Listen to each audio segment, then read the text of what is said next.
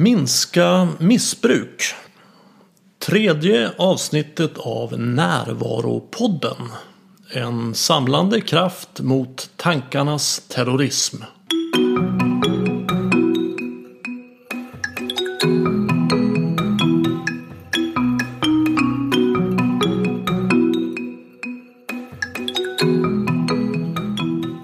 De eh, första två avsnitten av Närvaropodden var lite av en läroprocess för mig. Nu vet jag mer om hur det går till och jag strävar efter att komma med två nya avsnitt av podden varje månad. Jag har kontaktat ett femtontal personer som arbetar med ökad närvaro inom så många olika områden och som jag kommer att träffa här under de närmaste månaderna. Det ska bli så spännande. Har du någon som du skulle vilja höra här så tveka inte att tipsa om det. Enklast gör du det via kontaktformuläret på min hemsida renander.nu. Där kan du också skicka en fråga jag har fått ett par frågor om medvetenhet och närvaro. Och när jag fått ihop tillräckligt många frågor så kommer jag göra ett specialavsnitt där jag svarar på era frågor. Nu ska du få träffa Camilla Kylenstierna. Vi har det gemensamt hon och jag att vi är båda nyktra alkoholister. Och vi slutade dricka nästan samtidigt, vilket nu är 12 år sedan. Vi har inte umgåtts genom åren men vi har ju stött på varandra i självhjälpsgrupper när vi arbetat i tolvstegsprogram. Jag har hört henne tala om sitt missbruk och sitt tillfrisknande flera gånger och imponerats av hennes tydlighet, ärlighet och öppenhet. Idag har hon ett jobb i näringslivet och ett annat där hon hjälper människor ur missbruk. Framförallt genom interventioner hon kommer att berätta hur det går till. Hon har också skrivit en prisbelönad bok. Ansvarsfull heter boken och den handlar om hennes tillfrisknande. Jag har lärt mig så mycket användbart om hur viktigt det är att vara närvarande i tolvstegsprogrammet.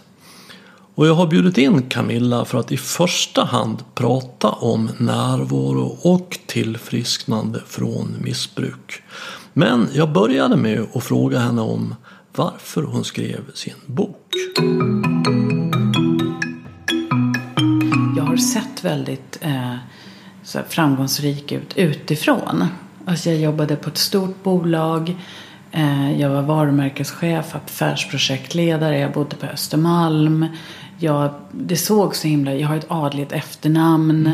Eh, och så vet jag hur det ser ut på baksidan eftersom den här sjukdomen inte bryr sig ett dugg om om du är rik, fattig, man, kvinna, gammal, ung, tjock, smal. Alltså det, det, den bara slår till. Den är så demokratisk som man brukar säga. Så ville jag berätta det här att, att eh, det här, den här sjukdomen finns överallt. Mm. Eh, och upp, högt upp i näringslivet och bland människor som ser ut. Alltså, och vi måste sluta skämmas för det är en sjukdom. Mm. Så det var liksom min ingångs eh, min ingång till boken. Och sen skrev jag den. Um, och jag har varit väldigt ärlig i boken liksom, kring mig själv och vad som har hänt. Och, uh, och sen var det så otroligt fantastiskt för att jag, den kom ut 2012, faktiskt vann pris som Årets ögonöppnare på Veckans Affärers prisutdelning för Sveriges mäktigaste kvinnor.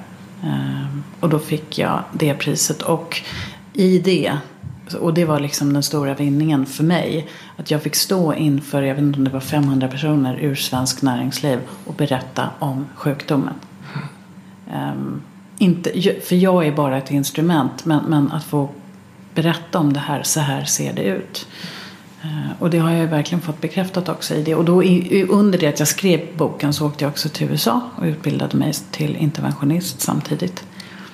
Mm, vad spännande. Ja, mm. Det är den delen som jag helst skulle vilja fokusera på här med dig. Då gör vi det. Idag. Ja, Men, men, innan vi dyker in där mm. så skulle jag vilja ja, bara lägga ut en sorts eh, grund. Vad, vad, vad, vi menar när vi pratar om missbruk, när vi pratar om beroenden. Mm. För jag, jag mm. tycker att det är en väldigt stor begreppsförvirring där. Mm, det är det.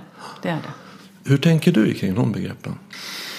Um, ja, jag skulle vilja säga så här att eh, jag brukar säga att när man när en viss substans eller ett visst beteende. För att, för att beroende och missbruk kan ju hänröra till både substanser som droger, alkohol, receptbelagda läkemedel. Men också eh, beteenden som eh, sex, som spelmissbruk, som shopping. Eh, när de delarna tenderar att ta kontroll över våra liv. Där brukar jag säga. Det är där man kan se att det finns någon slags missbruk. Som då brukar betecknas av att man inte har utvecklat ett beroende. Man är inte beroende men man gör det för mycket. Man missbrukar någonting. Eh, eller så har det gått så långt så att man har kommit in i ett beroende. Man kan inte klara sig utan de här substanserna eller beteendena. Eh, så, så jag försöker hålla det relativt enkelt eh, mm. i denna komplexa begreppsvärld ja. som, vi, som vi har. Um, så det, det andra är att jag brukar, för människor frågar mig så här, har jag ett beroende eller sådär. Ja, det vet ju inte jag. Men, men vad är det som händer när du börjar använda substanserna eller när du går in i det här beteendet? Vad får det för konsekvenser då? Blir det konsekvenser där du inte kan ta dig ut, du håller på i flera dagar eller du gör av mycket pengar eller din familj blir orolig där skulle jag nog säga att då är det nog dags för dig att och, och kanske titta på, på det här hos mm. dig själv. Exakt, det, mm. det, det, är precis så jag, jag använder också. Jag, jag, brukar göra så att jag, jag pratar nästan aldrig om beroenden Nej. eftersom vi är ju beroende av att träffa andra människor, av mat och, och det i sig är ju inte önskvärt att vara fri från alla beroenden. Nej, nej, nej, Utan missbruk mm -hmm. tycker jag är, för mig det det mest funktionella ordet och, och, att veta det att allting som går att bruka går att missbruka. Helt riktigt. Jag såg på, på det var en tv-kanal som hade ett tv-program som hette Jag och mitt konstiga missbruk. Aha. Det var flera år sedan Aha. och det var på natten, det var amerikanskt. Och då såg jag att, att det var en det var två stycken som skulle framträda i avsnittet. En som åt soffkuddar och en som åt hushållsapparater. Ja, nej, det kände vi. Mår man bra av det och ingen lägger sig i så kör på. Men, men, eh, ja, men det finns ju det finns ju hur mycket som helst. Verkligen. Att dyka in i. Så att, men, men, när går då ett bruk över i ett missbruk? Det är det som är intressant. Och det är precis det som du säger. Mm. Att när jag brukar någonting mm. så får det inga negativa konsekvenser. Nej. Alltså tar man ett glas vin någon ja, gång då och då eller äter en chokladbit ja, eller har sex. På, på, men när, när det får negativa konsekvenser fysiskt, psykiskt, socialt eller ekonomiskt mm.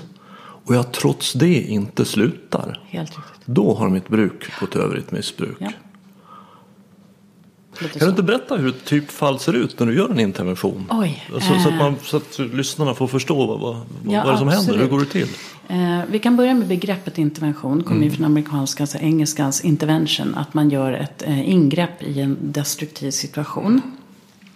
Och då går det ofta tillväga så att det är någon i familjen eller någon nära vän som ringer till mig och säger att eh, nu hittar jag på ett fiktivt namn här, men vi säger Kalle. Min man dricker alldeles för mycket.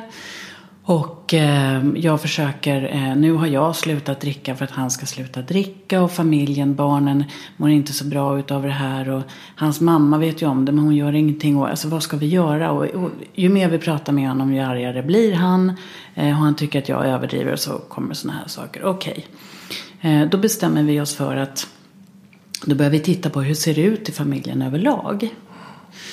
Och väldigt snabbt så kan man ju komma fram till att det här är inte en individuell sjukdom. Utan det här är en familjesjukdom. Som påverkar både den som i det här fallet dricker alkohol och hela nätverket runt omkring. För att alla dras in i den här sjukdomen. Eh, någon blir påverkad, någon annan blir medberoende, någon kan klippa kontakten. Eh, de delarna. Och sen så, då pratar vi om det här så får jag det beskrivet för mig hur familjen ser ut. Och därefter så ber jag personen att ta fram nätverket som skulle vara med på själva interventionen. Ehm, och vad det handlar om det är att dels så får alla familjemedlemmarna som ska vara med eller vänner ringa mig. Det här tar väldigt lång tid, det är en väldigt stor process. Eh, så det är, kan ju vara uppåt 15-20 timmars telefonsamtal innan. Därför att jag ser det som min roll att personerna ska vara så trygga som de bara kan vara. Det kommer de inte vara ändå, men, men så trygga det går när man ses. Sen så utser vi en person som ska bjuda in den som är beroende eller missbrukar till interventionen. Det här är inte den typen av intervention man ser på TV. Där man lurar in någon och så attackerar man och säger att sätt dig ner och nu har vi samlats bakom ryggen på dig. Utan det här ska vara en öppen process. Och då får en person eh, bjuda in den som har missbrukberoende och säga att vår familj sitter i en situation som gör oss olyckliga. Eh, och vi vill vara lyckliga, vi får tillbaka det värdiga liv som vi är värda. Vill du vara med och tala om det här? Eh, där kommer ditt missbrukberoende att vara en del utav det. Väldigt ofta tackar de ja. Ehm, och sen så kom vi överens med datum och en plats. Vi gör det oftast hemma hos så att man känner sig trygg. Ehm, alltså inte ute på något, utan det ska vara så att folk kan sjunka ner i en soffa och, och känna sig okej. Okay. Och då kommer jag dit och innan det så har jag gjort någonting som heter Genogram. Där jag kartlägger hela familjens trauma. Eh, i, alltså emotionellt släktträd kan man säga. Och titta på hur har, alltså vad har familjen i generationer tillbaka varit med om. Um, och väldigt ofta kommer man ju tillbaka till kanske två, tre, fyra generationer uppåt. Där man ser att det finns någonting i familjen som bara har regnat ner. Det kan vara en emotionell tystnad, man har aldrig pratat om känslor. Det kan ha funnits depression i familjen sedan generationer tillbaka. Det kan vara att någon har tagit livet av sig som man inte har pratat om. Det kan vara misshandel. Det finns så mycket tyst i en familj som man aldrig har talat om. Men det är alltid en eller ett par personer i varje generation som man säger får bära, bära oket. Så att inte alla går under, för det har naturen fixat. Mm. Så att en hel generation kan inte gå under hur tufft det än är. Då är det oftast en eller två som får bära bördan genom att ta missbruk, beroende eller vad man nu gör för någonting. Um, så, så, du tänker att en, en, del av ett missbruk är i alla fall att det kan vara så att man bär en börda av något som hänt tidigare i familjens historia? Jajamän. Aha. Och så är hela, eh, om man säger Arise Invitational Intervention-processen. Den har ju funnits i 30 år. Den är evidensbaserad från USA. Eh, Eh, det är den man använder idag och inte den gamla metoden. Eh, den är ju uppbyggd och forskad kring. Det finns ju studier, forskningsstudier kring det här. Eh, och det är, det är det här som är så fantastiskt intressant. Därför att när, när vi sätter oss och gör interventionen. Och då kan det vara allt ifrån, säg det kan vara fyra till, den största jag har gjort var 17 personer. Och då är det ju min roll som interventionist att ha koll på alla som är i rummet. Så det är ett, jag tycker att det är ett fantastiskt jobb. Men, men jag tänker att eh, man ska ha respekt för det också. För att jag måste ju se vad som händer mellan alla som sitter i rum. Vem tittar på vem? Vem korsar armarna när någon pratar? Vem lutar sig framåt? Vem lutar sig tillbaka? För att se om det händer någonting. Och liksom läsa av det som inte sägs. Um, men då har jag ju tagit reda på alla de här detaljerna av alla de jag har talat med innan. Så på interventionen så ritar jag ju upp det här trädet. Och vad, man, vad som händer är där man låser upp nyckeln till att man öppnar familjen. Därför att när man kommer in i en intervention så tror alla att bara Kalle blir nykter så kommer alla bli lyckliga. För att Kalle är roten till det onda. Sen när man börjar titta tillbaka i familjen så kan man se att men jösses, farfar var alkoholist. Farmor hon gick på lugnande medel. Farfar slog Kalles pappa. Och sen kan man se hela allt. Och när familjen får syn på det här visuellt. Mm. Då helt plötsligt så kan man säga Wow, ser ni? Ni har gör bara det som er familj har gjort i generationer tillbaka. Det fiffiga nu är att ni kan välja att bryta det här mönstret. Om vi alla här inne är med på att hjälpa varandra. Mm. Och då flyttar man skuld och skam. Ja, man tar bort skulden och skammen ifrån Kalle. För att han sitter ju inte där och är missbrukare eller beroende av mm. av att han är elak. Eh, då flyttar man det och så säger man så här, det är inte vi mot Kalle. Det är Kalle och vi allihopa mot den här historiken, det här sociala arvet, det här som vi, det är det vi ska ta bort. Och framförallt så ska vi skydda småttingarna i familjen. Mm. För de brukar ju oftast prata, men vi har ju barn, vi har ju liksom Lotta som är fyra år och Emma som är tre. Vill ni att de ska? Nej, det vill vi inte. Mm. Bra, då kör vi. Därifrån så börjar vi, sen så, så gör, kör vi en runda då. Där alla får berätta vad de älskar med Kalle, hur Kalles situation just nu påverkar dem och vad de önskar skulle hända. Och sen får Kalle också prata för att han har lika mycket röst som alla andra. Eh, Och när det här är över så brukar Kalle, då har ju han blivit kärleksbombad i två, tre, fyra timmar. De, det kan ta väldigt lång tid det här. Det kan ta kort tid också, men det kan ta lång tid. Och jag brukar säga att det håller vi på till vi är klara. Så jag har ingen tidslimit när jag gör det, utan vi sitter där vi är färdiga. Och eh, när Kalle i slutändan säger att jag förstår, jag vill ha hjälp. Jag tar emot den hjälpen som erbjuds. Så vänder jag mig till resten av familjen och säger okej, då ska vi se nu. Eh, Anna, du som ringde mig här, som är gift med. Jag kan höra på dig att jag tror att du skulle behöva få hjälp också. Kanske med ditt medberoende. Så då skickar jag iväg alla medlemmarna i, i gruppen. Eh, Och, och var skickar du dem då? Säg att Kalle skulle vilja ha hjälp. Då kan man ju eh, allt ifrån att han åker iväg någonstans och lägger in sig på ett behandlingshem. Eh, och där finns det ju olika. Jag jobbar väldigt tätt med ett eh, i Skottland. Som är Europas bästa behandlingshem. Eh, som inte är fantastiskt nog eh, speciellt mycket dyrare än det som finns i Sverige.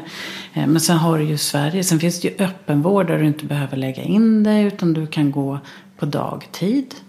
Eh, och vill man inte göra det så kan man gå till, det finns ju många som säger i början sådär att jag tänker inte sätta mig i grupp. Det här är inte mig. Nej men okej. okay. då refererar jag dem till en, en terapeut. Som är specialist på beroende. Jag särskiljer väldigt mycket på det här med psykologer, psykiatriker och människor som kan beroende och missbruksdelarna. Okej. Och om vi tittar in i den processen lite närmare, för det, det är den som jag framförallt är intresserad av. Så hur går det till? Jag brukar säga det att vad man gör när man missbrukar någonting med negativa konsekvenser och varför man fortsätter är för att oftast så befinner man sig på en plats emotionellt där man inte mår bra. Och då kan man sätta sig på olika tåg som jag brukar säga. Man kan ta alkoholtåget, drogtåget, sextåget, porrtåget, shoppingtåget, arbetståget. För att i snabbaste möjliga takt sätta sig på tåget och hamna på ett ställe där det inte gör ont emotionellt längre. För mig fungerade alkoholtåget superbra. Ehm, och då kan man göra det på, på olika sätt. Ehm, Jag brukar tänka, för det är en annan metafor som egentligen samma innebörd. Jag brukar tänka det som ett missbrukarträd där det finns många grenar. Och eh, jag är precis som du också en nykter alkoholist. Vi har ju lika låg nykterhet ungefär du och jag. Precis. Ja, ja. ska prata lite grann om det senare tänkte jag också. Men att det, fin- det är ett träd med många grenar och eh, eh, alkohol är ju och läkemedel, alla de här du nämner. Och sågar man av en gren så växer det väldigt lätt ut en ny. Så tar man bort alkohol så växer det ut socker. Tar man bort socker så blir det porrsurfing och tar man bort det så blir det dating. Så man behöver gå till roten av det här Exakt. trädet för att göra någonting åt det. Då kan man ju undra, vad är roten? Vad är precis? Och i min värld så är roten att jag förmår inte känna det jag känner. Nej. Jag ska känna något annat. Nej men exakt. Mm. Exakt. Och det innebär ju också att lösningen blir att lära sig att känna det man känner. Ja, precis. För att om jag kan känna det jag känner, då är jag fri. Ja. Nej men verkligen. Och det är så jag känner i mitt liv idag. Det är klart, det det är inte det att man inte har smärtsamma känslor. Jag, a- allt på hela känslopaletten finns i mitt liv.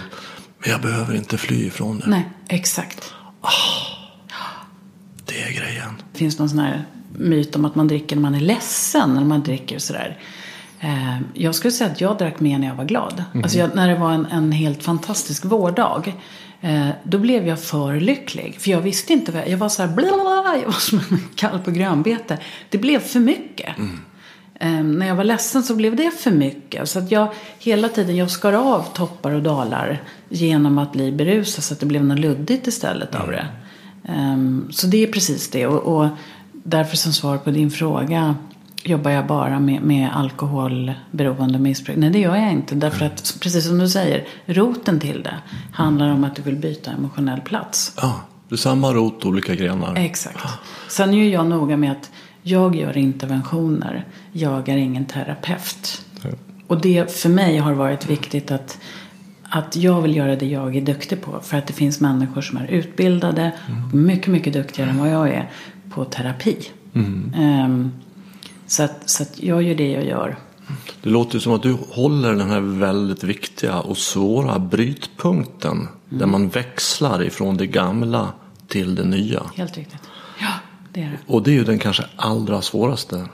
Ja, det är svårt. Mm. Och, och det är svårt också utifrån perspektivet att också en sån här myt. Man tror ju att det är den beroende som sitter och håller i och vägrar släppa. Mm. Men, men jag ska säga, jag kan nog utan överdriva i alla fall säga att i 50% av fallen så är det inte den som är beroende. Utan det är någon partner, det är någon familjemedlem som är så hårt medberoende. Som någonstans hittar ett existensberättigande av att vara tillsammans med någon som missbrukar. Så att när den personen ska sluta så vet den här människan inte vad de ska vad är min rätt att existera? Vad ska jag göra med mig själv när jag inte tar hand om den andra? Mm. Och de kan gå in och ringa behandlingshemmet och de kan gå in och säga du ska inte gå på tolvstegsmöten och de kan gå in och säga så att just, och det är det jag menar med att jobba med hela familjen är det är först där man väldigt ofta kan hitta en, en riktig lösning för att åker, säg att Kalle åker iväg eller han börjar jobba med sin nykterhet och resten av familjen fortsätter att hålla i sin sjukdom. Då kommer de undermedvetet vill jag säga dra tillbaka Kalle in så att rollen återställs igen. Mm. För att alla måste byta skepnad. Alla måste, det är som ett pusselbit. Mm, pussel liksom. Ja. Mm. Ja, det, det låter väldigt vackert. Jag kände hur jag fick tårar i ögonen. Jag blev berörd när du ja. berättade om det. För det är så, så kärleksfullt. Det är en så kärleksfull process. Ja. Och det är verkligen det. Det är ingen, ingen skam, ingen skuld, ingen blir lurad. Mm. Ingen är mindre värd. Vi vill bara jobba med kärlek, omtanke och respekt. Det är mm. det enda. Mm mm. Nu, nu, finns det väl ingen riktigt tillförlitlig statistik på hur många som, som så att säga, tillfrisknar. Det är också svårt att definiera vad, när har man tillfrisknat och vad, vad innebär det. Men, men det är ju en otroligt svår... De som lyckas med det här, vad är det de gör? Vad, vad har de gemensamt? Mm. Jag skulle säga... Um, det var väl lite som det som du var inne på, det här med att orka känna, orka stanna kvar. Ehm, därför att det är, det finns ju en anledning till att, så, att tyvärr så få lyckats nå en, en nå, nåbar eller hållbar nykterhet. Och det beror ju på att det gör ju så fruktansvärt ont på vägen. Mm. För majoriteten, inte för alla. Men, men eh, just eftersom att vi, vi har aldrig stannat i våra känslor. Vi tittar aldrig på det. Det får inte göra ont. Så vi flyr ju hela tiden. Helt plötsligt så befinner du dig i en situation där allt är helt naket. Det, det är som att ställa sig naken på en iskall liksom, alptopp och stå kvar. Mm. Och märka att man överlever. Och märka att man, precis. Mm. Men innan du märker det så får du fortfarande stå kvar. Mm. Och bara tro på de där andra som säger att det blir bättre, det blir bättre. Um, så, att, så att de som jag har sett, jag brukar säga det att, att um, jag själv har ju varit i tolvstegsprogrammet och då hjälper man andra mm. um, på jämbördig nivå. Uh, kan man säga, man blir som en mentor, sponsor heter det. Uh, och då kan jag säga att människor som, som som man börjar hjälpa som går in i programmet. Det här är det bästa jag varit med om och det här är jättehärligt. Och då bara vet jag. Nah, det, där, det blir nog ett par återfall till innan. Mm. Däremot de som jag hjälper som fräser och spottar och är arga och tycker att fy, det här är värsta skit. Och det, då tänker jag så här, bra! För mm. där händer det någonting. Det gör ont, man blir liksom påverkad. Mm. Um, och jag skulle säga att det är som jag brukar säga att jag jag själv jag var så motiverad när jag kom in så det var verkligen ner i kolkällan, på med stövlar och liksom skotta och fräsa och spotta och titta i alla mörka vrår eh, som jag hade. Eh, och när det är personer som vågar, och det är inte alla som vågar, det förstår jag eh, med full respekt. Men den dagen man vågar, som du säger, känna vad man känner och stå kvar i det, det är de mm. som jag kan se.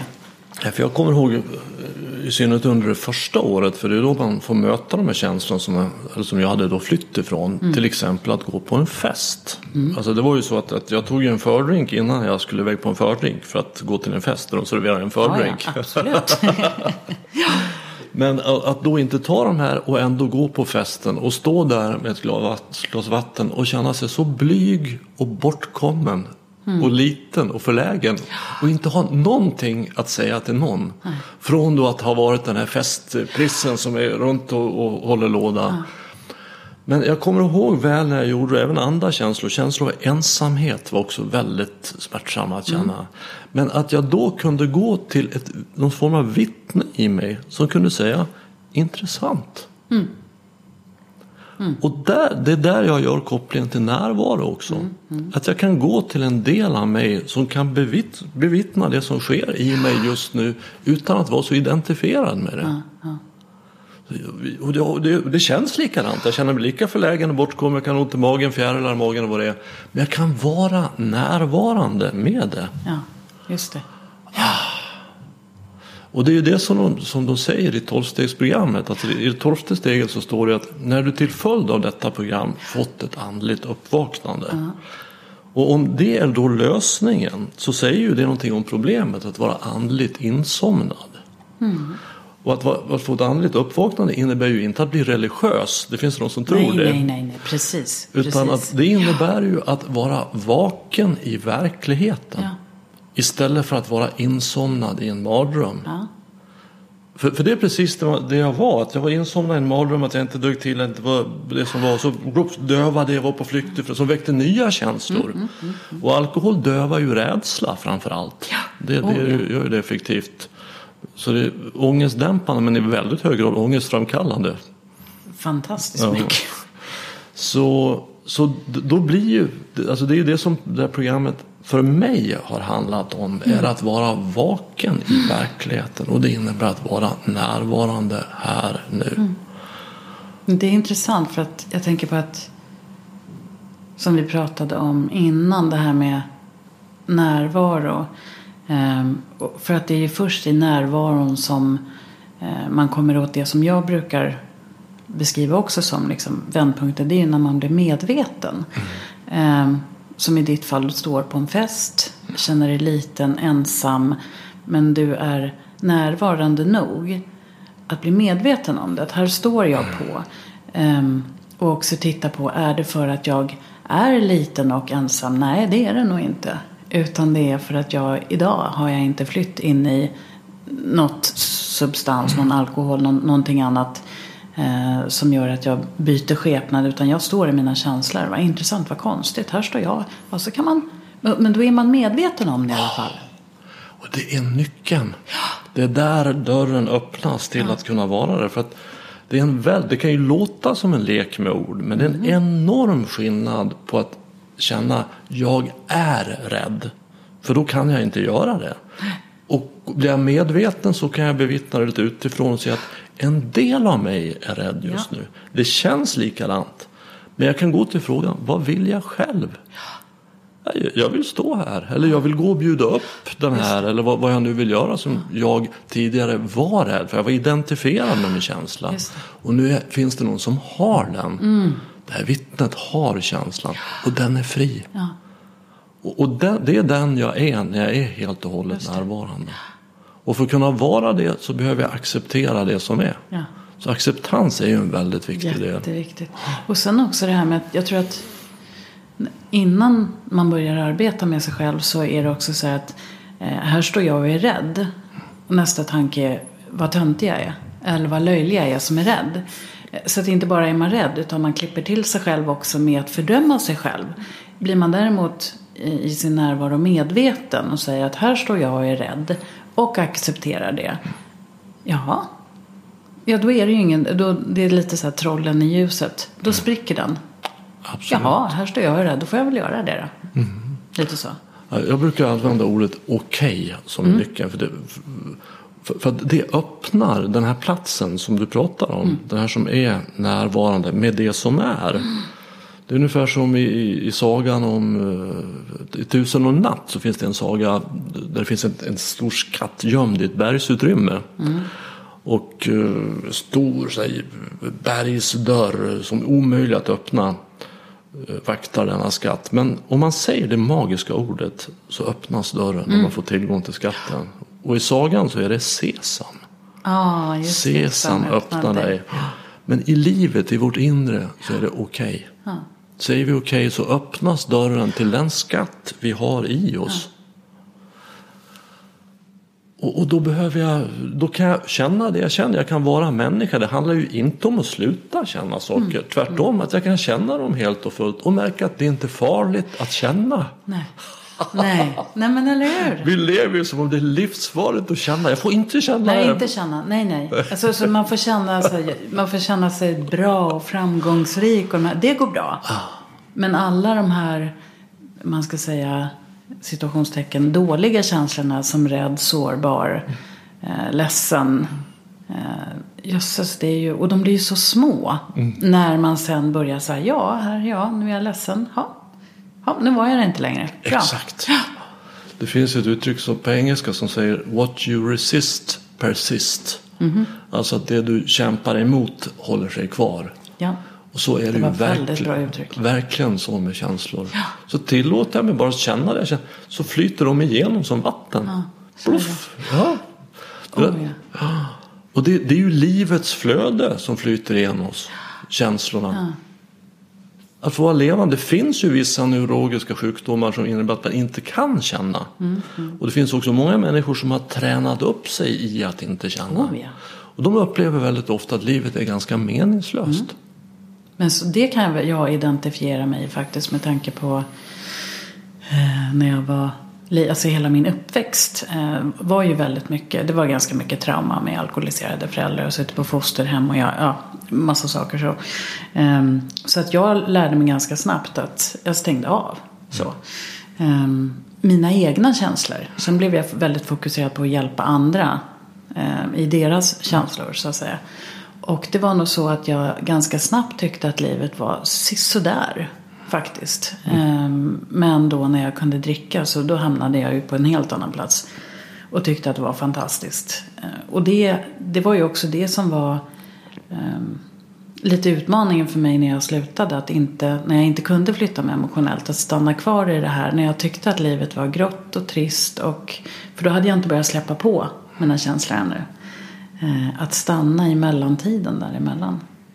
Och den är nog, tror jag generellt sett. Det är ju den här mellantiden mellan att man slutar använda det man använder tills det att man hittar den här acceptansen, närvaron, medvetenheten.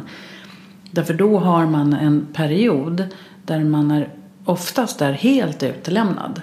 Därför att man vet ju själv inte egentligen vad man håller på med. För väldigt ofta så har ju människor, jag hade inte, jag hade aldrig varit där på den platsen förut. Eh, utan då var jag ju utelämnad till människor i min omgivning, i, liksom, i mina stödgrupper eller kloka personer runt omkring mig som sa att det kommer att bli bättre, stanna kvar i det. Det enda jag kunde göra var att lita på dem. Och det var ju för mig väldigt skrämmande eftersom att jag hade, tyckte jag, hundra kontroll på mitt eget liv innan. Ingen hade ju fått komma i närheten av mig och tala om för mig vad jag skulle göra. Eller, jag släppte ju inte in någon på liv. Det såg ut så, men det gjorde jag inte. Ehm, Att helt plötsligt ha människor som faktiskt var liksom dirigenter för mig i mitt känsloliv. Och lita på att de gjorde rätt saker. Wow. Ja, därför det, det är intressant att se de här stadierna i, i tillfrisknande. För att, att man tänk, det är ju så väldigt lätt att tänka sig att alkohol är problemet för en alkoholist. Oh, ja. För man ser ju att den är, när den är nykter så fungerar det hyfsat bra och sen så dricker den alkohol och så kräks den i bastuban. Eller hur? Eller- Ja. Vad man nu gör, ja. Vad de nu ja. gör för någonting. Och då tänker man att tar man bort alkoholen så har man tagit bort problemet. Men, men jag tycker det finns, eh, det här har jag inte kommit på själv, jag har lärt mig Och jag tycker det är en så bra insikt att alkohol är inte problemet för en alkoholist. Nej. Utan det är lösningen. Ja. Man skulle kunna kalla det för en medicin. Och, men det är en medicin med många biverkningar. Skulle man ha en bipacksedel på en flaska vodka så skulle det bli inte bara huvudvärk utan det skulle vara en Allt. tjock bok. Så när vi tar bort medicinen Mm. ifrån en eh, så, så blir vi först av med biverkningarna. Ja. Och det är väldigt skönt. Då kommer vi in i en rosa period. Sover bättre och inte bakfull. Men sjukdomen är kvar. Ja. Och efter några månader så knackar den på. Och det- ska den tycka att ja, men det här var väl inte så farligt. För det gick ju jättebra att sluta. Så då kan vi lika gärna fortsätta. Ja, ja. Men, men då kan vi ta tag i problemet, sjukdomen, som jag menar är precis det vi pratar om. Mm. Att börja vara närvarande med det som är på Ja. riktigt. Ja. Och det är ju det här som är så, så, så komplext kan man ju säga. För att människor som inte riktigt känner till sjukdomen, med all respekt, eh, tror ju då att, jag, jag vet till exempel när jag slutade så var det Ja, nu har Camilla slutat dricka. Då var det så här, ja, klart, då var det färdigt. Vad skönt, nu är hon nykter. Ja, och efter många år när folk började fråga, men ska du gå, varför går du på de där mötena och träffar de där männen? Fortfarande är du inte klar någon gång. Så det, det funkar inte riktigt så utan att det här handlar ju om att jag, igen, måste, jag måste vara närvarande i min, liksom min sjukdom. Jag måste vara medveten om vad jag gör. Eh, alltså det här måste jag jobba på varje dag.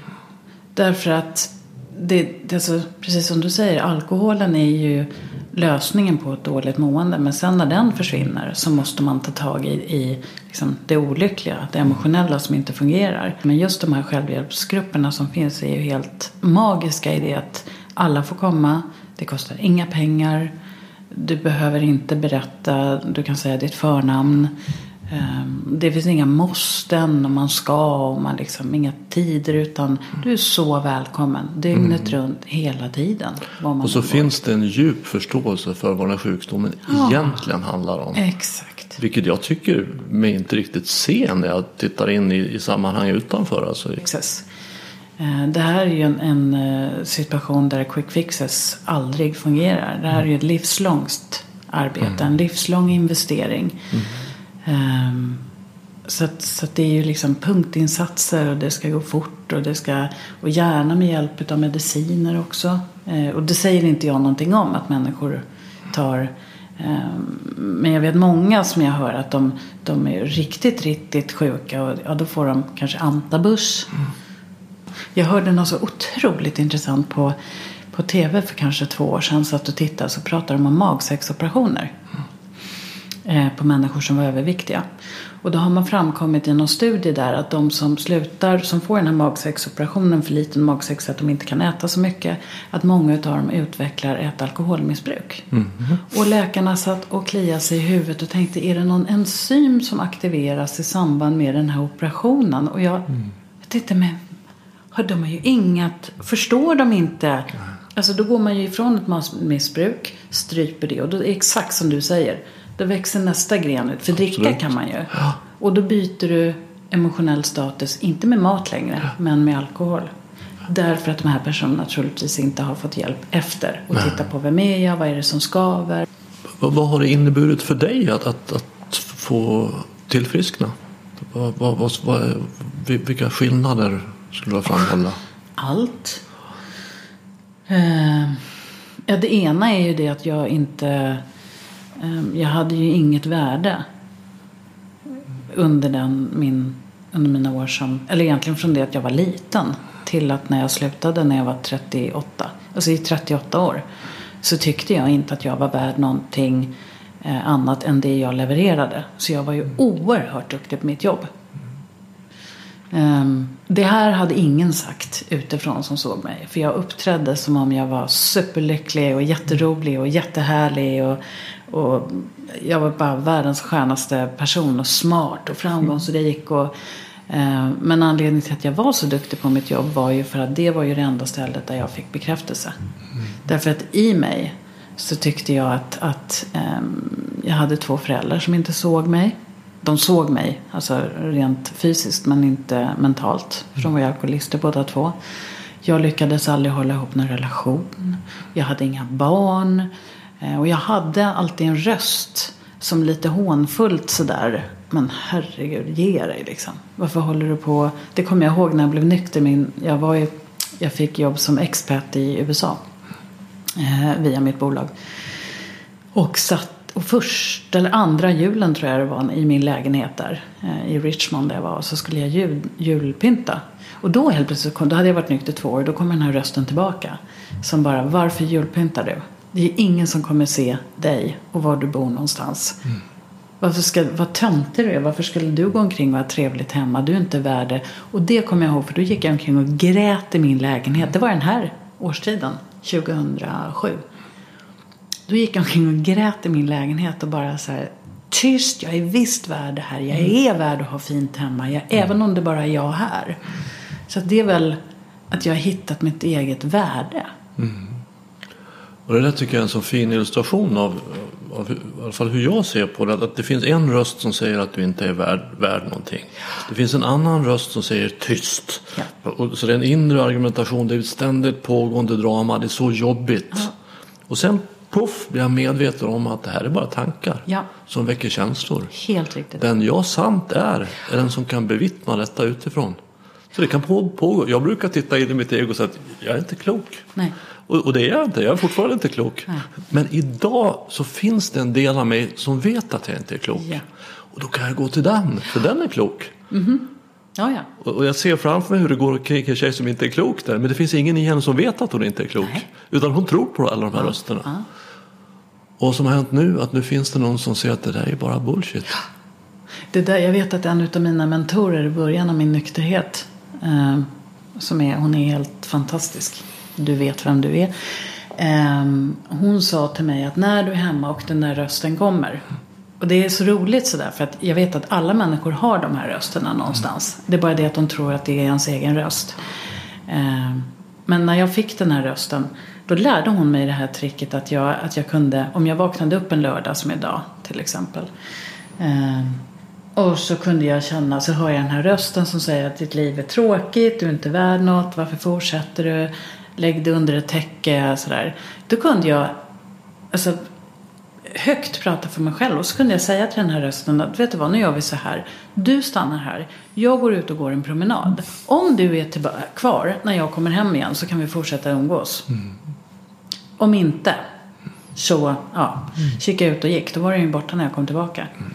Och då kunde jag medvetandes tänka, okej okay, då innebär ju det här att när jag känner mig ledsen och inte mår bra, gör något. Mm. Livet är ett handlingsprogram. Mm. Gå ut och handla mjölk, gå en promenad, ring en kompis. Men sitt inte hemma och prata och liksom, ja, jag är så dålig, jag har ju så tråkigt liv. Och jag liksom, för det är inte sant. Nej. Det är inte klokt. Nej men det är inte klokt. Nej. Och vad du fick, du fick tillgång till någon som är klok. Ja. Som säger att jag går ut en promenad för, för det är bra. Ja. Och, och, och gärna sådär eh, också vad jag faktiskt också gjorde. Att ibland så gick jag så öppnade jag dörren till farstun. Mm. Och så sa jag åt den där rösten du har inte betalat hyra här, du ska ut härifrån. Ja. Och jag fysiskt öppnade dörren. Och slängde ut den i trapphuset och stängde igen.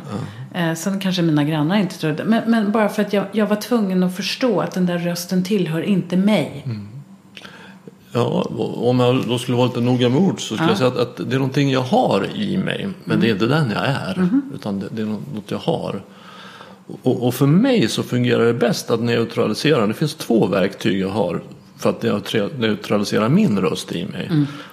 Och, och, det ena är acceptans. Att okej, okay, håll, jag är inte så intresserad av mina Nej. tankar längre. Jag tycker inte det är så spännande att höra på. Nej. Så okej, okay, håll på.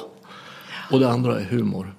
Ja, alltså. För det finns inget som är så komiskt som den där rösten sedd utifrån. Nej. Inifrån är det ju en katastrof, ja. men när man ser det utifrån så är det så jädra roligt. Ja, Nej men det är verkligen så. Um, så att jag, jag vet idag när jag tar det där på allvar, för jag gör fortfarande det. Jag somnar in där fortfarande. Ja. Eh, dock inte alls så ofta, så länge Nej. eller så djupt som en gång i tiden. Det, det, kan vara någon minut och det är en väldig skillnad på att vara arg i en minut och vara arg i tio timmar. Oh, ja. Ja, ja. Så att, att, eh, att jag somnar in där, men att jag då ser Ska vi hålla på? Ja, håller på ja. Ja. Och jag skulle nog säga att, att vi pratade om vad är, alltså vad är beroende. För mig personligen så skulle jag säga att det där är min sjukdom. Det är det där, den där rösten, det är det som är min sjukdom. Därför att när jag lyssnar på den, jag är värdelös, jag eh, har inga kompisar, det är ingen som tycker om mig, jag är inte bra på mitt jobb. Det, det där. Om jag fortsätter lyssna på den där, då kommer jag börja dricka igen. Exakt. Så sjukdomen är att jag tror på mina tankar. Exakt. Jag, som är en mardrömsvärld. Vilket innebär att tillfrisknandet blir att vakna upp ifrån den mardrömsvärlden. Ja, Och vara vaken. Närvarande. exakt. Precis så känns det.